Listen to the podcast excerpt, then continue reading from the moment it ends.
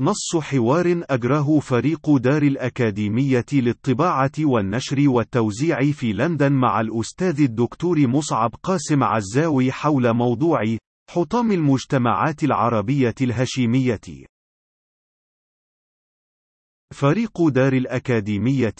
ما هي الأسباب التي تدعوك إلى تسمية المجتمعات العربية بأنها حطام وهشيم اجتماعي؟ مصعب قاسم عزّاوي: المجتمعات العربية المظلومة المنهوبة المقهورة تكابد نموذجا فريدا من الاستبداد بأشكاله الفاشية والليبرالية الشوهاء المستحدثة والقروسطية الفكرية التي عفى عليها الزمن بشكل يجافي واقع مجتمعات العالم الأخرى التي قرر المستبدون بها من الأثرياء الأقوياء بأنه لا بد من إعطاء فسحة من الحياة المحدودة لتلك القطعان الشاردة من الجماهير التي يتحكمون بمصائرها لضمان إمكان تحول أفرادها إلى عمال مؤهلين قادرين على القيام بمتطلبات الإنتاج الاقتصادي في تلك المجتمعات التي تمثل الشركات العابرة للقارات الحاكمة الفعلية فيها. وناظم الخطى لإيقاع عمل الاستبداد المقنع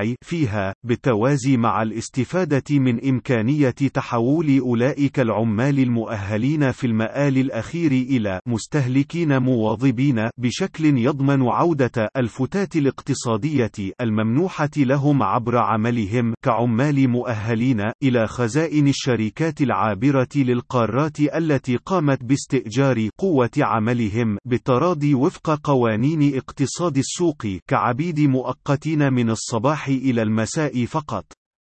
وذلك النسق الأخير حالة شبه معدومة في العالم العربي، نظراً لانعدام أي إنتاج حقيقي في المجتمعات العربية، جراء اعتمادها بشكل شبه مطلق على نموذج بدائي أقرب إلى الهمجية من أنماط الاقتصادات الريعية القائمة على استخراج المواد الأولية وبيعها في السوق العالمي، وهو ما يعني عدم تحقق الحاجة الموضوعية لإعطاء فسحة من الحياة للمواطنين في المجتمعات العربية الذين لا طائل منهم في اقتصاد السوق، إذ ينظر إليهم بأنهم طفيليات فائضة عن الحاجة تقوم بامتصاص الثروات المحدودة في المجتمع والتي يتم استخراجها من الأرض أساسا سواء عبر التنقيب والحفر أو عبر أنماط من الزراعة البدائية التي تهدف في المقام الأخير إلى تصدير ناتج تجها إلى السوق العالمية.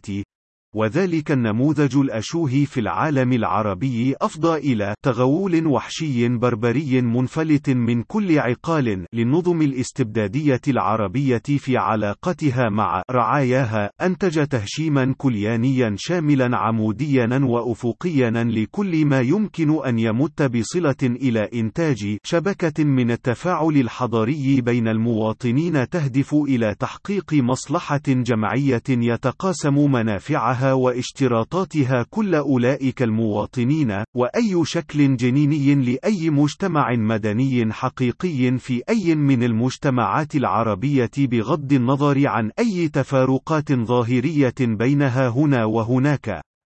فالحقيقية المرة أنك لا تجد أي منظمة اجتماعية أو نقابة أو تجمعا إعلاميا أو عملا خيريا في المجتمعات العربية إلا وكان في غالب الأحيان مخترقا عمقا وسطحا من المؤسسة الأمنية التي تمثل بنيان الدولة شبه الأوحد في العالم العربي، ليس لعمالة أو خيانة أو تواطؤ المشتغلين في تلك المؤسسات، وإنما لاستحالة حالة بقاء أي تشكيل اجتماعي على قيد الحياة في حال رفضه لشروط اختراقه الكلياني من قبل بصاص وعسس المؤسسة الأمنية، وهو ما يعني انعدام إمكانية مساهمة تلك البنية الاجتماعية في ترقية المجتمع أو تخليق أي تهديد حتى لو كان مجهريا لهيمنة الاستبداد وطغمه الأمنية ومن لف لفها من مرتزقة وانتهازية مدنيين ووصوليين